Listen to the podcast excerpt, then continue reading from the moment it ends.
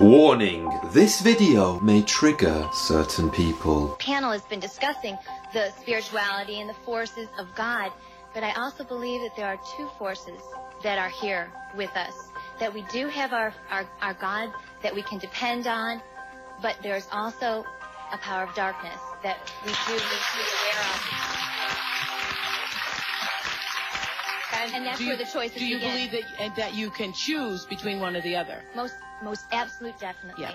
Now, We are given that now. Marianne uh, Williamson says in her book Return to Love that we're always walking in the direction of one or the other. That all of your actions in life, either you're moving toward the darkness or you're moving toward the light. That's right. She calls it fear and love. There's this wonderful book called Ishmael by Daniel Quinn, which talks which which is anyway, it's a gorilla talking, but anyway, uh, it talks about one of the points it brings out is one of the mistakes that human beings make is believing that there is only one way to live That's and right. that we don't accept that there are diverse ways of being in the world, that there are millions of ways to be a Then human how do we being. please and, God? and many ways, no, but many paths to what you call God. That and is her path pleasing. might be something else, and when she gets there, she might call it the light.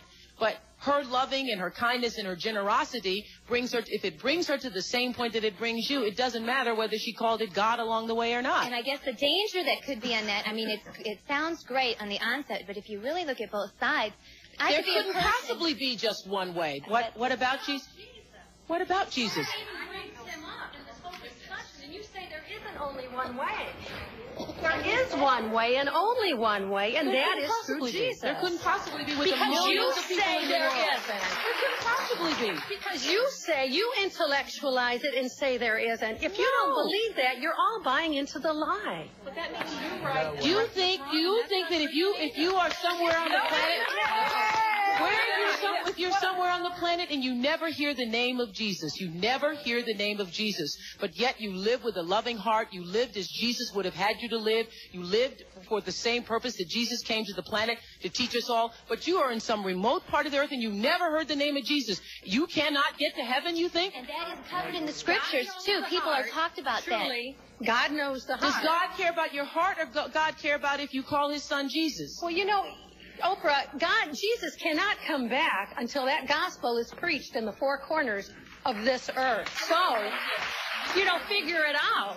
Okay, okay, I can't get into a religious argument with you. It's not religion. Before I share with you this rare clip of where Oprah Winfrey openly admits why she rejected her Christian upbringing, first I've got to say this. There is no other name under heaven given among men by which we must be saved except the name of the Lord Jesus Christ. Really, there are only three things that every human being in this world needs to know, and it's this Jesus Christ is the way, the truth, and the life. Why is he the way? Because out of all of the religious leaders in this world, out of all the presidents and prime ministers, out of every single guru, out of everything that this world can spit out, there is only one who has lived a sinless life, and that is Christ alone. This is the creator of the universe we're talking about. This vast, huge God encased in skin, flesh, and bones. This is the one who was born of a virgin, came into this world in a little town called Bethlehem, not a palace in Rome, but was laid in an animal trough. This is the one who spent his life working with stone and wood and yet never went against the grain of God's laws. This is the one who did not make friends with celebrities and sports stars, but ordinary people like you and me. This is the one who it was said the common people heard him gladly. Never a man spake like this man, they said about him. This is the one who, oh yes, he was God. God incarnate, God so powerful, and yet he had such a gentle side. It said that he looked on the crowd and had compassion on them because they were like sheep without a shepherd. He was the one who made time for the poor, the maimed, the lonely, the lame. He was the one who stood by his friend Lazarus's tomb. And those two powerful words, Jesus wept. He was a God who had a soft, tender heart. This is the one who did not chase money or fame. No, he made sure that for our sakes he became poor. This is the one who preached from a borrowed boat. He rode to Jerusalem on a borrowed donkey. He was even buried in a borrowed tomb. One day, when he wanted to illustrate a point, he said, Excuse me, could one of you lend me a coin? He couldn't just reach into his pocket and pull out a coin. He really was poor. He was the light of the world, but darkness tried to extinguish that light. and put him on a cross, a cruel Roman cross. And yet the Bible tells us that in God's heart, before the foundation of the world, there was a lamb that was slain.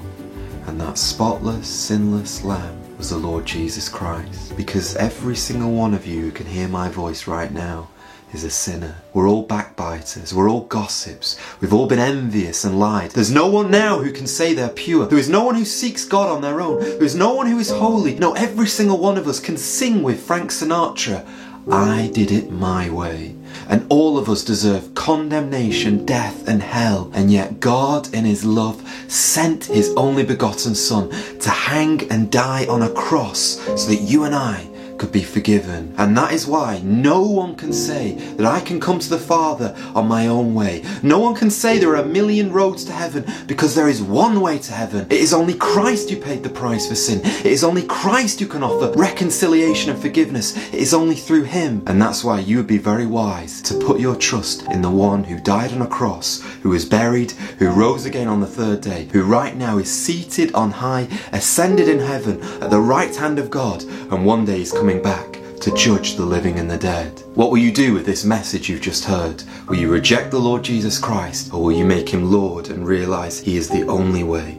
The only way to heaven is through him. But people want to know why did Oprah reject her Christian upbringing? Well, just let me give you one piece of evidence before we go back to Oprah, and it's this. If you don't believe that Christianity is the truth, the life, when Jesus Christ gives a person his salvation, that truth, that life is imparted, it's given to them as a gift. So you'd expect to see honest, truthful Christians. So here's my evidence for you. I want you now to take $90, £90, and I want you to drop £30 where you go on Friday night to the pub that you go to on a Friday night. I want you to take another £30 and drop it on the nightclub that you go to on a Saturday night. And then I want you to take the last £30 and drop it where you go on a Sunday night. And then I'm going to do the exact same experiment. I'm going to drop my £30 where I go on Friday, Saturday, and Sunday night. On Monday morning, who do you think is going to have the most money? Me or you?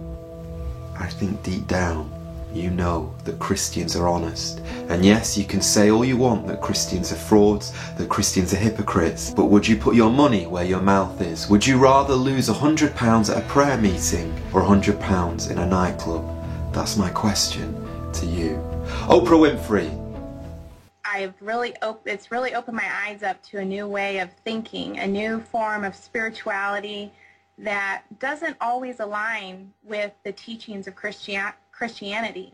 So my question is to you, Oprah, how have you reconciled these spiritual teachings with your Christian belief? I've reconciled it because I was able to open my mind about the um, the absolute indescribable hugeness of that which we call God. Um, I took God out of the box because I grew up in the Baptist church and there were, you know, rules and, you know, belief systems and doctrine. And um, I happened to be um, sitting in church in my late 20s and I was going to this church where you had to get there at, you know, 8 o'clock in the morning or you couldn't get a seat and a very uh, charismatic minister, and everybody was just, you know, into the sermon. And uh, this great uh, minister was preaching about how great God was and how omniscient and omnipresent and God is everything. And then he said, and the Lord thy God is a jealous God. And I was, you know, caught up in the rapture of that moment until he said jealous. And something struck me. Just, and I was like, uh, I think about 27 or 28. I was thinking, God is all, God is omnipresent, God is all, and God's also jealous. Jealous, God is jealous of me. Um, and something about that didn't didn't feel right in my spirit because I believe that God is love and that God is in all things. And so that's when the, the, the search for something more than doctrine uh, started to stir within me. Oprah, I know you're one of the most famous women in the world, and so I don't expect this message will ever reach you. But if just the smallest chance in the Lord's grace it does, I've got to say this God is not jealous of you. The Bible actually says, it tells us the truth of who you and I really are. The Bible refers to us as dust and ashes. At times it says we're worms. So why is this vast, immeasurable, mighty God why is he going to be jealous of dust and ashes, of worms like you and me? He's not. But when the scripture says the Lord thy God is a jealous God, it means that Oprah, although we are dust and ashes, although we are nothing, God is jealous for our love. God wants us to bow the knee and worship him. Not because he needs our worship. No, God is happy in himself. He is content at all times. But he wants us to worship him because he knows that nothing will satisfy the human soul more than Him. And in His goodness, that's why He created us, so that we might enjoy Him and His wonder and His beauty. And I'll tell you, as a man who lived for himself for many years